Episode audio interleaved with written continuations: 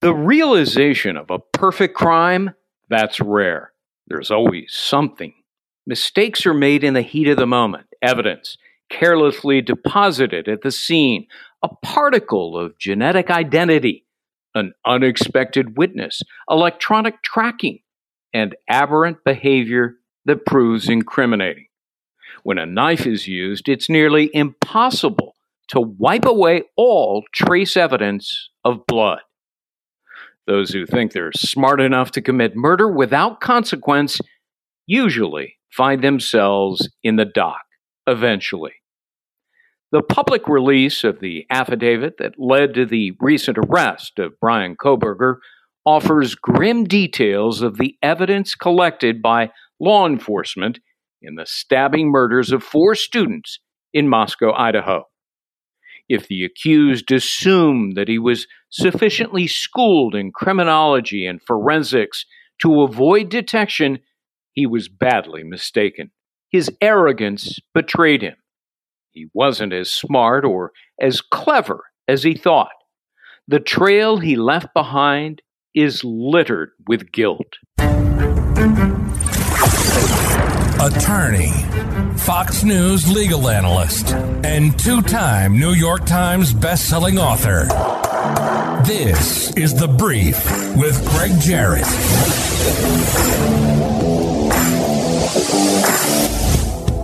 Billionaire investor Michael Pinto has a warning for you. Don't listen to anyone who tells you how bad the crash will be and when it exactly will happen. Nobody knows. But the CEO of Wells Fargo warns the worst is yet to come for Americans. Pay attention to the economic data. Inflation is at a 40 year high. And make no mistake about it, the recession is real, no matter how the White House tries to change the definition. That's why Bloomberg, Goldman Sachs, and Jim Cramer are all calling for gold to surge. Gold and silver have historically moved opposite the stock market and in the long term can preserve your purchasing power. Call 800 809 8500 and Lear Capital, the number one rated gold company, will present the same trusted options they have been giving successful investors since 1997. At Lear Capital, most IRA rollovers qualify for no IRA fees for up to five years. Their current incentive offers up to $15,000 in bonus silver for well qualified new customers. A three minute call can protect your portfolio with the power of real physical gold. Call 800 809 8500 today. Again, that's 800 809 8500 and tell them Greg Jarrett sent you. Hello, everyone, and welcome to the brief. I'm Greg Jarrett. It took a while for the law to catch up with Brian Kohberger, but it turns out there was plenty to work with. At the scene of the quadruple murders, the suspect recklessly or stupidly left a major clue. His behavior, both before and after the heinous crimes, only fortified the case against him. So let's begin with a brief look at what we know so far. There is strong circumstantial evidence that incriminates Kohberger, and I'll list them. His DNA was found on the snap button of a tan leather knife sheath left on the bed of two murder victims. The survivor in the house spotted a masked intruder immediately after the murders that happens to fit his general description. A vehicle, just like his white Hyundai Elantra, was spotted near the crime scene at the time of the murders. He turned off his cell phone during the time of the attack, allegedly to avoid being tracked. A car matching his own was seen speeding away from the scene of the crime immediately after the murders. He thoroughly washed and cleaned his car, which implies that he tried to cover up damning blood evidence. Electronic data placed his cell phone in the vicinity of that very home a dozen times leading up to the murders, which is evidence of stalking. Then he got out of town flight is admissible evidence of consciousness of guilt. Finally, he allegedly tried to avoid fingerprint identification and DNA collection by wearing gloves after the attack when he went shopping and hiding his garbage elsewhere, again, consciousness of guilt. Now, Kohberger's attorneys will likely attack the DNA as unreliable. They'll challenge the collection methods or the lab analysis or both. This became the template for defense attorneys after the O.J. Simpson double murder case in 1995. Here, the accused may claim that he sold the knife or sheath, or both, to somebody else, or suggest that it was all stolen, but leaving his trace DNA on the snap button. Well, good luck with that. That's a tough sell to a jury because there appears to be no one else's genetics on the knife sheath. It's possible that police and prosecutors may have additional DNA evidence not disclosed in the affidavit. For example, Kohberger could have cut himself accidentally during the fury of slashing and stabbing, dropping his own blood at the crime scene, just as O.J. Simpson did. If other forms of his DNA were recovered, this would be exceedingly difficult for the defense to counter. The potential of blood evidence in the car may prove key. Despite frantic cleaning efforts, Kohberger's automobile may still contain the blood of the victims. The killer would have been covered with blood spatter, which then gets transferred to the interior of the car. After impoundment, forensic specialists would have sprayed luminol chemicals throughout the inside of the vehicle.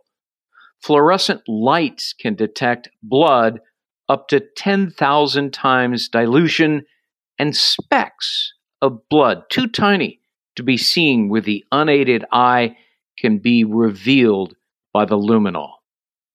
I suspect the defendant's Elantra lit up like a pinball machine. Moreover, blood is a liquid. It has a tendency to seep into cracks and crevices that defy cleaning.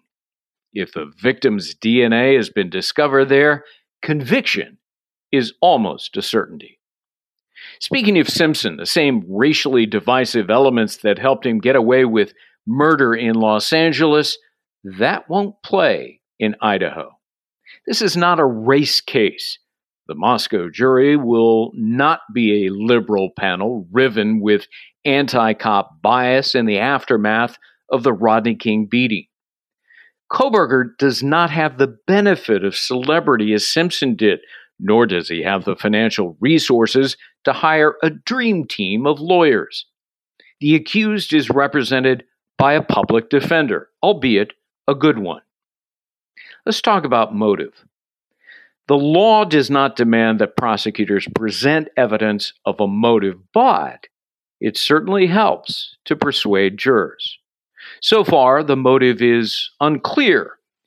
The fact that Kohberger was pursuing a doctorate in criminology suggests he may have thought that he was so knowledgeable, so smart, that he could commit murders without consequence.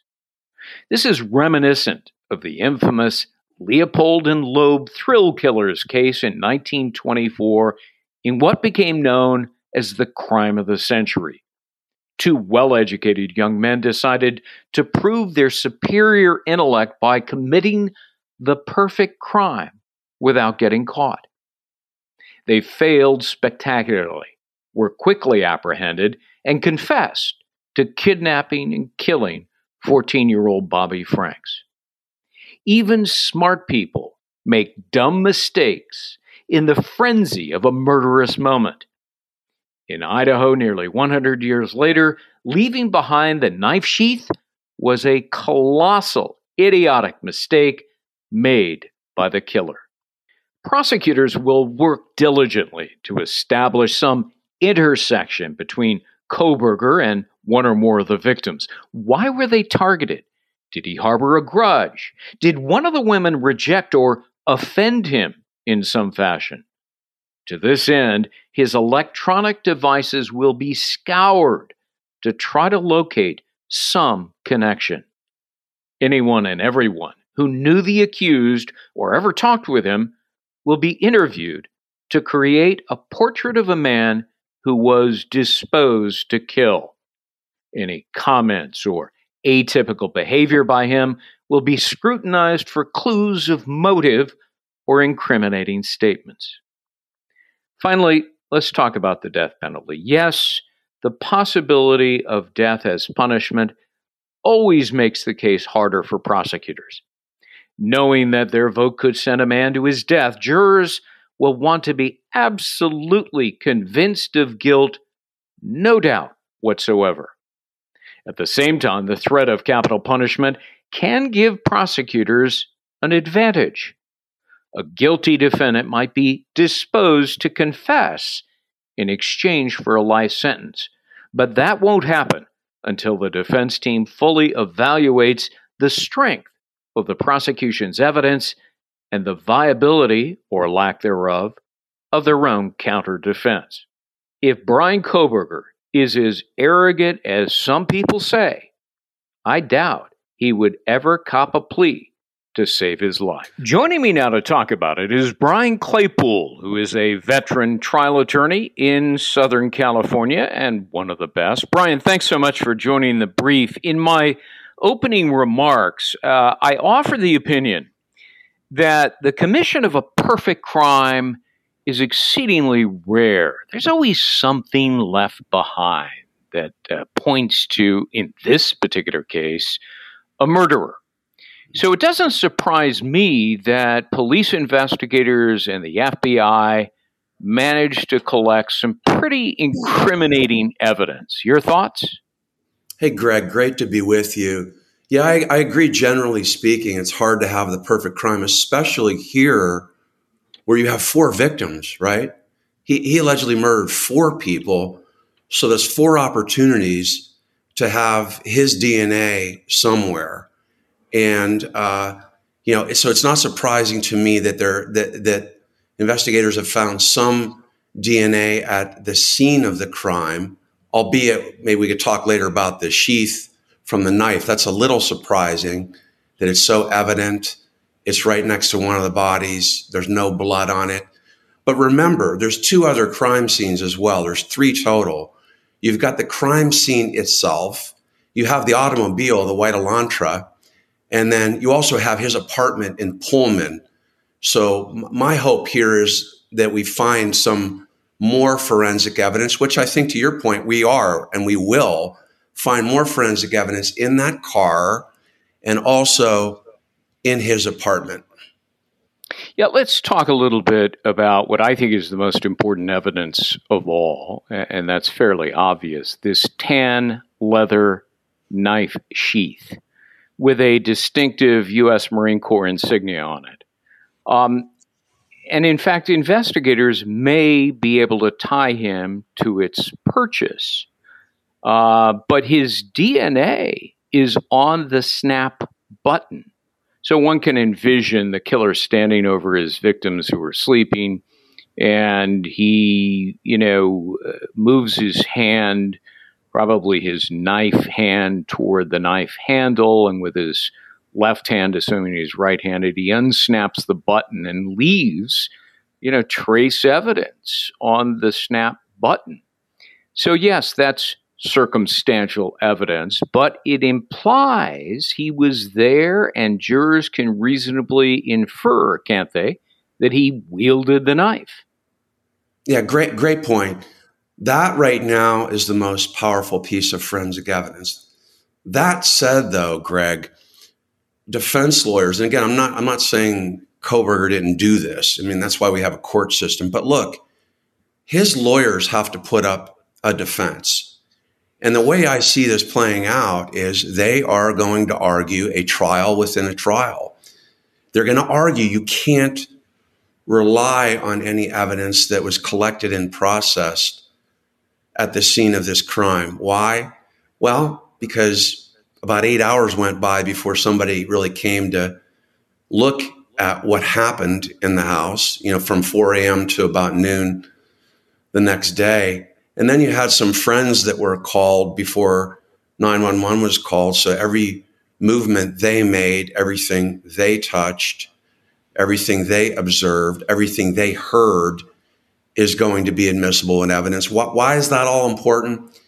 Because what Kohberger's lawyers are going to argue is you can't trust the crime scene. It, it, it you know, it, you know, it, it's, it's, it's a place where there was contamination, right? Let's talk a little bit about that footprint too, right? There, there's a, there was a footprint that's allegedly been found. His lawyers are going to be all over that, Greg. They're going to say, well, look, there are other people, there are roommates in the house. There were other people, friends in the house who matriculated throughout the house. There might have been, there had to have been paramedics that also came in the house. So footprints, you know, arguably been contaminated. But look, back to that sheath. I, am with you, but I, I, I mean, Greg, can I ask you a question? I mean, you're you are one of the most intelligent legal minds I've ever met. Doesn't it doesn't it seem just from an instinctive standpoint, purely, a bit bewildering that a guy like Kohberger, who is who, who's a criminal, you know, cr- what a criminal forensics uh, uh, student who who who wanted to volunteer with the police department to study forensics, isn't it a bit dumbfounding that he simply is going to leave this sheath right next to one of the right. deceased bodies? Right. I, I and then the other the last comment I'll make about this sheath that just blows my mind is I saw today on TV on Fox that you know one of the mattresses was retrieved and you know that's that's evidence now and that it looked like there were some blood stains on the mattress. One can expect there to be blood stains on the mattress. There were a lot of knife wounds, and there's going to be blood spatter associated with uh, a, a, a, struggle like that. And I, and I saw a picture of the mattress too. It's it's rather small, just so your listeners know. It's not this huge king size right. mattress. So I just still I, I I find it startling. He just it's just left there next to a body so everybody can see it, and there's no blood on it. Yeah. Well, uh, let me just address that as sort of devil's advocate, as if I were the prosecutor, although my experience was as a defense attorney. But I know how prosecutors work. And they will say, look, smart people make stupid mistakes, especially in the frenzy and fury of a quadruple uh, murder committed by slashing and stabbing. The, you know, the human mind enters into this strange, dissociated state. You're so focused on on the killings themselves, one can imagine, that you know you're forgetting about other things like not leaving evidence. And nobody knows why he dropped the sheath. Um, but uh, assuming it was Kohberger and he's the killer, and that's certainly the prosecution's case, they're going to say he just, you know, he absent mindedly dropped it on the bed as he engaged in these heinous killings. And, it, you know, it reminds me, as I mentioned in my opening remarks, of the infamous Leopold and Loeb case, the so called crime of the century back in 1924 uh, two uh, young and ex- really well educated and highly intelligent uh, two guys, friends, decided that they were going to prove their superior intellect by committing the perfect crime. And they kidnapped 14 year old Bobby Franks, they murdered him and dumped his body. They left uh, you know, a smorgasbord of clues. In particular, one of them left his own personal eyeglasses that were easily identifiable next to the body. Now, that's sort of the same thing as leaving the knife sheath next to the two first victims in Idaho. And again, these guys, Leopold and Loeb, were really smart, but they were quickly apprehended and confessed. Uh, so, you know, again, I come back to what I anticipate to be the prosecution's argument that smart people make dumb mistakes in the frenzy of a murderous moment. What do you What do you say to that? I mean, that that's that's an excellent point. Um, especially, uh, Greg, given the timeline, right? There wasn't a lot of time for him to pull this off and and to think things through. You're right. I mean, it was a frenzy. Because let's talk a little bit about that timeline too. We, you know, the affid, the the the arrest uh, warrant affidavit, the probable cause affidavit, gave a broader timeline of 4 a.m. to 4:30. But we now know that w- one of the young ladies um, who was uh, deceased was on her TikTok at was on a TikTok app on her phone at 4:12 a.m. Right. And then, Greg, you combine that with the video footage of Kohberger allegedly driving away in the white car around 420. You get, let's give him a minute if he's in the house to get from the, the house to the car. You know, arguably, you're looking at a at a six to seven minute now window of opportunity for Kohberger to kill four people all by himself. So right. two points flow from that. One is that gets to your point, which is a great point, which he just, you know, probably had a brain slip and left it there.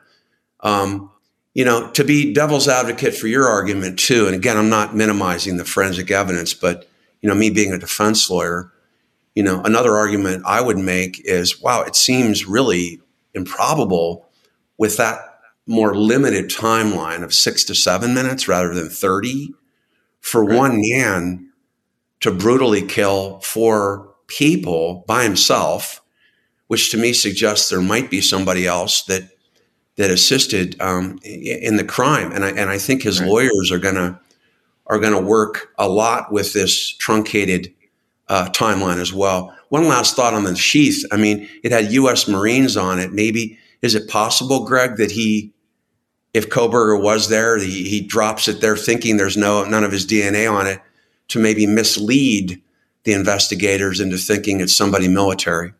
Yeah, yeah, yeah. I mean, you just don't know. Um, I want to uh, bring up one other thing. You know, you know this. Uh, investigators, when they're preparing a, a probable cause arrest warrant, don't always they don't always put everything they have in the affidavit. Sometimes they withhold something. Uh, and in this case, I'm sort of wondering whether he left his own blood at the scene, which cops have been able to identify. And, and here's why I say this I covered for nine months in Los Angeles inside the courtroom the O.J. Simpson case, uh, where to me it was an absolute case of guilt.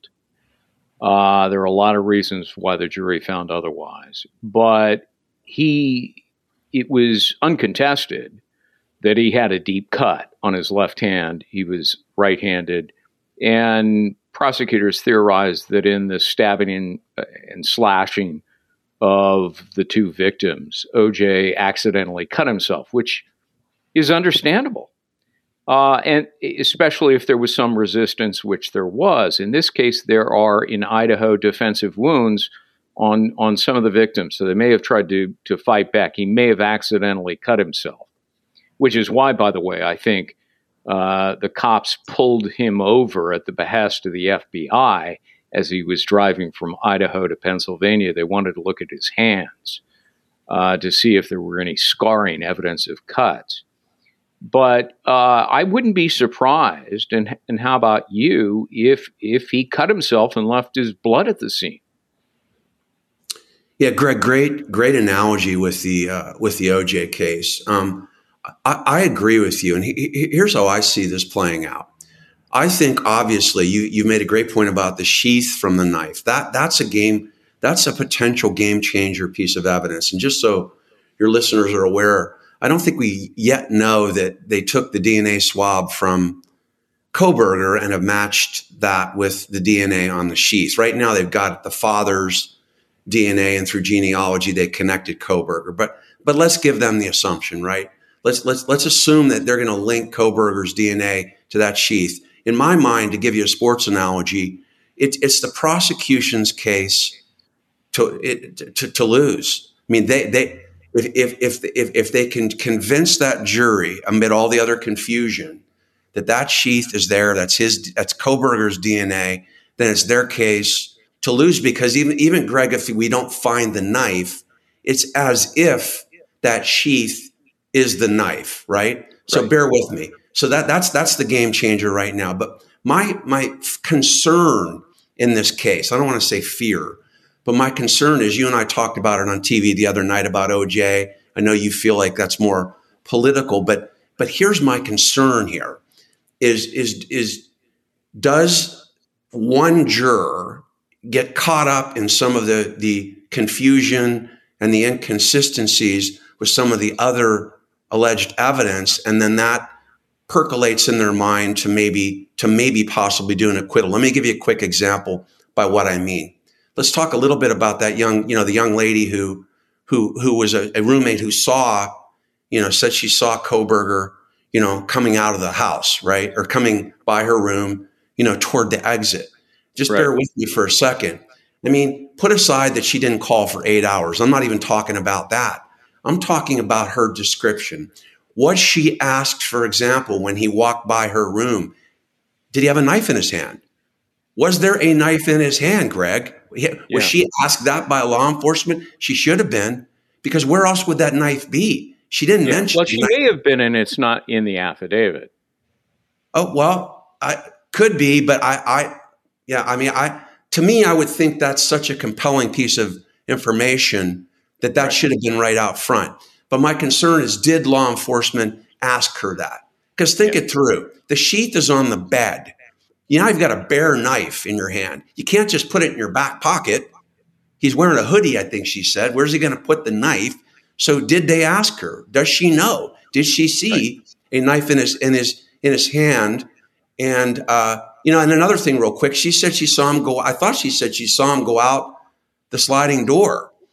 Uh, if he exited, where his like you know, to your point about blood evidence being there, his fingerprints should be on one of those doors. If if she was asked whether he had gloves on, was she yeah. asked also? Was he wearing gloves when he was on the way out? I mean, she if she could recognize a bushy eyebrow, she should be able to recognize whether there he was wearing yeah. gloves. You there, know, there are a lot of explanations for that. Somebody who's startled and frightened at a masked man dressed in black that she doesn't recognize, um, walking right by her in the middle of the night. Um, but I want to come back to again the O.J. Simpson case. We, you and I talked about this when we were on the air on Saturday night. I, let's compare it to the O.J. Simpson case. Yes, he was acquitted wrongfully in my judgment. Uh, and I saw all of the evidence. I have never, in the thousand plus trials I've covered as a journalist, I've never seen such overwhelming evidence of guilt. But there, there were political and social reasons uh, that led to the acquittal. But that doesn't apply here. Uh, you know, OJ's defense team blamed racist cops who allegedly planted the DNA evidence, which was utter nonsense. But the jury bought it. They wanted to buy it. Um, but you know, this in Idaho is not a race case. There is not a celebrity defendant here. There's not unlimited resources to hire a dream team, the best defense that money can buy. He's represented by a public defender, although she's quite a, a good one by record. So, you know, all of those things suggest to me that the template that the defense will use to challenge the integrity of the DNA evidence, the collection methods, the laboratory analysis. That ain't going to work in Moscow, Idaho. What do you think? Um, I mean, I, I, agree with that to a certain extent. I'm, I'm not sure I 100% uh, agree with that. Here's why. Um, I, I, know Kohberger's not a celebrity. He's not OJ. He doesn't get, you know, a 10 yard head start and a 100 yard dash because the world knows he's a famous football player. I get that, Greg. But at the same time, Kohberger to me doesn't fit, you know, a prototypical type of alleged murderer. He's not some, you know, uh, disheveled looking dude uh, that's got a prior criminal history of domestic violence, that's got a prior restraining order against him for for harming women uh, and and potentially one of the women here. He's got, and I haven't seen it yet, but I, am not seeing much of a uh, personal connection with any of the victims yet. OJ had that, and he yeah. still wasn't wasn't convicted. So I, you know, a jury's going to look at him, Greg, and he's not the worst looking guy on the planet. And you know, he's going to be dressed in a suit and tie at this trial. And I, you know, I'm not saying it's going to be an OJ, but I'm not saying it's a slam dunk as you think it's going to be because there's no racial component. Um, and, and look, I'm not suggesting that this should happen, but depending on how some of the evidence plays out, especially at the crime scene uh, and the processing of that evidence, I'm, I'm, you know, I'm hoping that lawyers for Kohberger don't try to claim that some of the evidence was tampered with or in some way planted. But yeah. I don't. I, again, I, I, I think it's. I, I, think you're right. It's not likely to be an OJ, but I wouldn't. You know, I wouldn't say that with total certainty. Well, as long as the prosecution doesn't hire Chris Darden and Marcia Clark, they, you know, they, they, should be able to present a pretty powerful, compelling case. Yeah, uh, I want to. I want to go back to something else you brought up, uh, yeah. which I find interesting. Um, yes, there are three different crime scenes. Actually, four if you count his parents' place. But uh, to me, uh, one of the most important crime scenes is the automobile, which he reportedly washed and cleansed thoroughly. The first thing, once you impound that automobile, that investigators do is have uh, the forensic scientists come in and they spray luminol on the inside, eh, this chemical that can detect uh, any any hint of blood, even blood that has been diluted by cleansing up to 10,000 times. It can identify a particle, a speck that cannot be seen by the naked eye. I'm betting that, you know, the inside, you know, that you use these fluorescent lights and if it shades blue in locations, you know that blood was once mm-hmm. there or is still there. I'm betting that the inside of his car lit up like a Christmas tree with shades of fluorescent blue. And it and you know, blood is a liquid and, and it will seep into cracks and crevices and tiny little spaces that even the best cleansing can't get rid of. And I'm sure that they are taking every part of the interior of that automobile apart, piece by piece. And, you know, on a steering wheel, sometimes there are threads and so forth. So, I mean, they'll pull out every single strand of thread looking for uh, the victim's blood. And if they find it, uh, I mean, I don't know how you can explain that away. Yeah, Gregg, I, I this we're 100% in agreement on the first TV appearance I did shortly after Kohberger was arrested, that this is what I talked about. And what, what do I mean by that? You've, you, you've, you've set forth four crime scenes. I think the prosecution wins this case and gets a conviction because of forensic evidence they are going to find in the in in in the other crime scenes that we're talking about. That's what they need, right? right. Think about it. They're, they've got some forensic evidence at the crime scene. We know defense lawyers are going to attack the crime scene as being contaminated, right? So their best bet, and I think you're right, I think Kohberger is going to get hung from forensic evidence in two places, actually. The car, for sure. Excellent point about the blood. That guy, he Kohberger can clean till the cows come home that car, but they are going to detect blood in that car. That's that's one thing. And, and, and here's the point I'm trying to make, Gregg. That, that's, that's a crime scene that nobody's toyed with. There haven't been any other people in that car. That's an uncontaminated crime scene. So that's one thing. I think another game changer we've yet to hear from is the is the, the is potentially Kohberger's skin tissue under the fingernails of one or two of the of the girls who had defensive wounds. We haven't yet heard anything. Maybe prosecutors hold, holding back that, that medical forensic evidence from the autopsy report.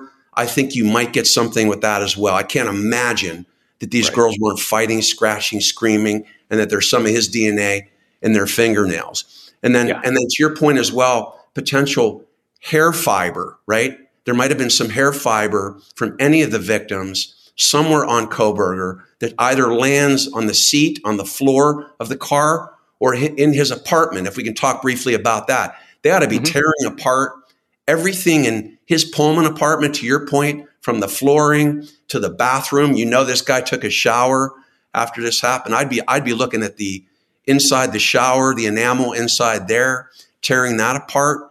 The drain. Uh, yeah, the drain. And you know what? One other thing I'll leave you with. This is fascinating. I saw this about a year ago on a cold case.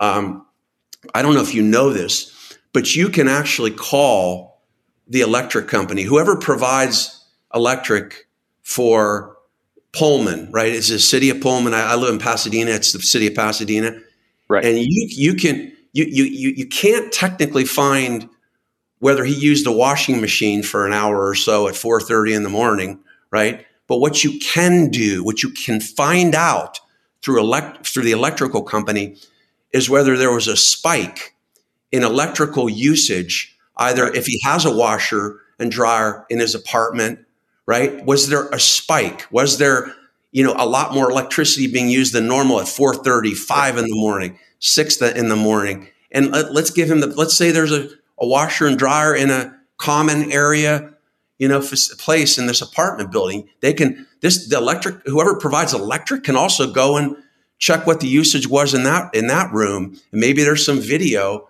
surveillance as well in that room to show that this dude was using a washer and dryer. That that if if they can get something to that effect too, to your point earlier on, consciousness of guilt, and we know he's cleaning the the bloody clothes. Yeah.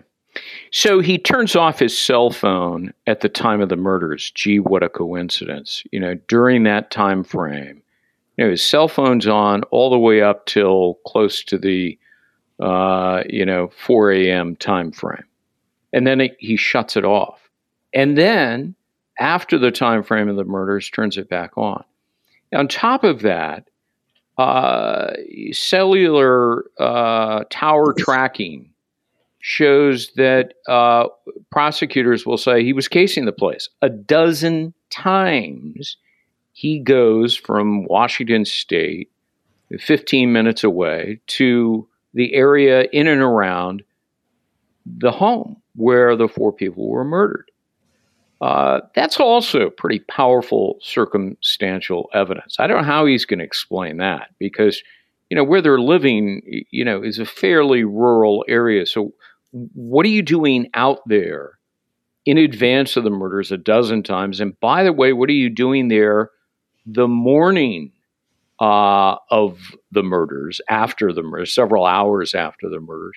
And I think before police were called. You know, it's the old, you know, the killer returns to the scene of the crime. He wants to know what's going on. So it, it goes again to my point that uh, people who think they're so smart and can get away with crimes aren't as smart as they think they are. Uh, but let, let me move on to one other thing. Kohberger is suspected of posting in a Facebook group uh, after the murders under an alias by the name of Papa Roger, talking about the case. And here's a quote by this supposed person, Papa Roger. Quote, of the evidence released, the murder weapon has been consistent as a large fixed blade knife. This leads me to believe they found the sheath. End of quote. But here's the thing, Brian. No one at that time of the posting knew anything about a sheath. That was withheld by police. It wasn't made public until after Kohberger's arrest. Now, that strikes me as, once again, pretty persuasive uh, circumstantial evidence that implicates the accused. What do you think? I, I think that that Papa Rogers comment about the sheath is, is, is a game changer. If prosecutors can prove through uh, you know internet forensics, I mean, there's specialists out there that can try to right. Track down and prove that that's him. I mean, I'm not sure the intricacy of that, but boy, if they can prove that Kohberger was authoring Papa Rogers, I, I, I think you just nailed it. That that's yeah. that that's that he he's he's done because that sheath because like you said nobody else knew about the sheath. It's there at that point, Gregg. In my opinion, you don't you don't even need to find the knife. Everybody's talking about yeah. let's go find the murder weapon. You don't need it. He just admitted to the murder weapon through that post. I mean, what an idiot, right? If that guy, if that guy, if that truly is, I mean, we don't know yet for sure, right? But if that truly is Papa Rogers, he thought he was too smart for himself, just like you've been saying throughout this podcast. I mean, that's yeah. that's that's devastating for him. It is. Uh, a couple more questions, Brian, and I'll let you go. But um, there are multiple pieces of evidence that would go to what I referred to earlier as consciousness of guilt. It generally happens after uh, a, a, crime takes place. In this particular case, Kohberger fled the area. You know, he, he drove all the way, not immediately, but he drove all the way uh, from Washington State to Pennsylvania. Now, he may say, well, you know, it was getting close to the holiday time and, you know, I was going home for the holidays. Okay, all right. But he also reportedly wore gloves in grocery stores and dumped his own household garbage in neighbors' trash cans. Again, is he trying to avoid uh, forensic detection? Is that consciousness of guilt? It could be, couldn't it? Yeah, excellent point. I think I think consciousness of guilt evidence is extremely helpful when you've got a piece or pieces of forensic evidence as the anchor. And, and it's looking more and more to your points about they're going to find blood. Uh, I, I think they're going to find some skin tissue. If they find, we've got the sheath right now, but if, if you've got some forensic and then you've got the consciousness of guilt, I, I think what that does, Gregg, in a juror's mind, that's just, that just seals it. You know, I think the fleeing part is a little less persuasive to me than going to the right. store uh, because he, he didn't he didn't he didn't clear out his apartment. He just went back to Pennsylvania. He could argue, I just went there for the holidays. But look, you go to a store, you're wearing gloves and you're paying cash and you're and you're buying cleaning supplies. I've said since day one, we need his his financial records. We need his bank. We need we need we need his online anything he's done online banking where he's gone somewhere where he's bought something. Maybe he did pay cash but there's got to be surveillance of him buying these cleaning supplies uh, in a store. The, the, to me the, the cleaning supplies would be just a devastating that's that's devastating circumstantial evidence. Let me hit the last point here. The death penalty is on the table. Idaho has uh, capital punishment. That's um, can be for prosecutors an advantage and a disadvantage. Uh, the disadvantage is that when jurors know that by their vote they can send a man uh, to death, they want to be absolutely sure, um, beyond a reasonable doubt, like 100% sure. And that makes the case tougher for prosecutors, right? But the advantage may be that once Kohberger sits down with his attorneys and they see the entirety of the incriminating evidence that uh, law enforcement has marshaled together against him, he may get a case of the for reals and say, I'm looking at death. And, you know, people like that uh, who commit these heinous crimes, they're generally cowards. So he may actually consider copying a plea in order to save his life. I'll plead guilty, I'll confess, I'll explain it all. Uh, I'll throw myself in the mercy of the court if you'll give me life behind bars instead of death. And, you know, frankly, uh, there are a great many people who believe, myself included, that that's a greater punishment than death. I know that one family member of one of the victims has uh, stated she wants uh, the killer to die but she may reconsider that. I mean, it's it's pretty awful and torturous to spend the rest of your life behind bars, especially when you're a young person as as he in, he is. That that may actually be the ultimate penalty, not death. So I, I suppose the possibility of a plea um, can always be on the table, right? Yeah, another great point, and and just to give your your listeners some some you know a little bit of contrast, you know, even in California where our, our governor is not allowing any any executions at the time at the moment to take place, and even though we've got some radical DAs and especially here in LA County that aren't seeking the death penalty anymore, believe it or not, even as as as long as a couple of years ago, I, I, I work on. Sometimes I work on child uh, sexual abuse cases where kids end up, end up getting murdered by uh, parents, and then we go after the county DCFS for not safeguarding these kids. I've seen the death penalty sought uh, in a couple of those cases in the last few years, Gregg. Here, even here in California, very liberal state. Why? For the precise reason that you're talking about and why these prosecutors in Idaho should should do the same thing because it gives prosecutors some room to work with to to to to, share their case with the defense lawyers. And just so everybody knows the way criminal cases are you got to share your evidence. There's no it's not hide right. and seek. You know that. So they're yeah. going to have to share their case eventually with defense lawyers to your excellent point. And boy if you're sitting in if you're Kohberger's lawyer six, eight months from now, and they get a trove of evidence that you and I have been talking about with blood, uh, possibly skin tissue, possibly hair fibers, with that mounting circumstantial evidence, unless you've got the death penalty in play, there's no leverage to plea bargain. So I think they have to seek the death penalty and then and then allow themselves some room to to get a, a, a guilty plea, and then he spends the rest of his life in jail without the possibility of parole. And and look, I, I think you would. I mean, if I can ask you a question, if you don't mind, what would mm-hmm. you? How would you feel, Gregg, if that if that's what ended up happening? Would you feel closure in the case and its justice?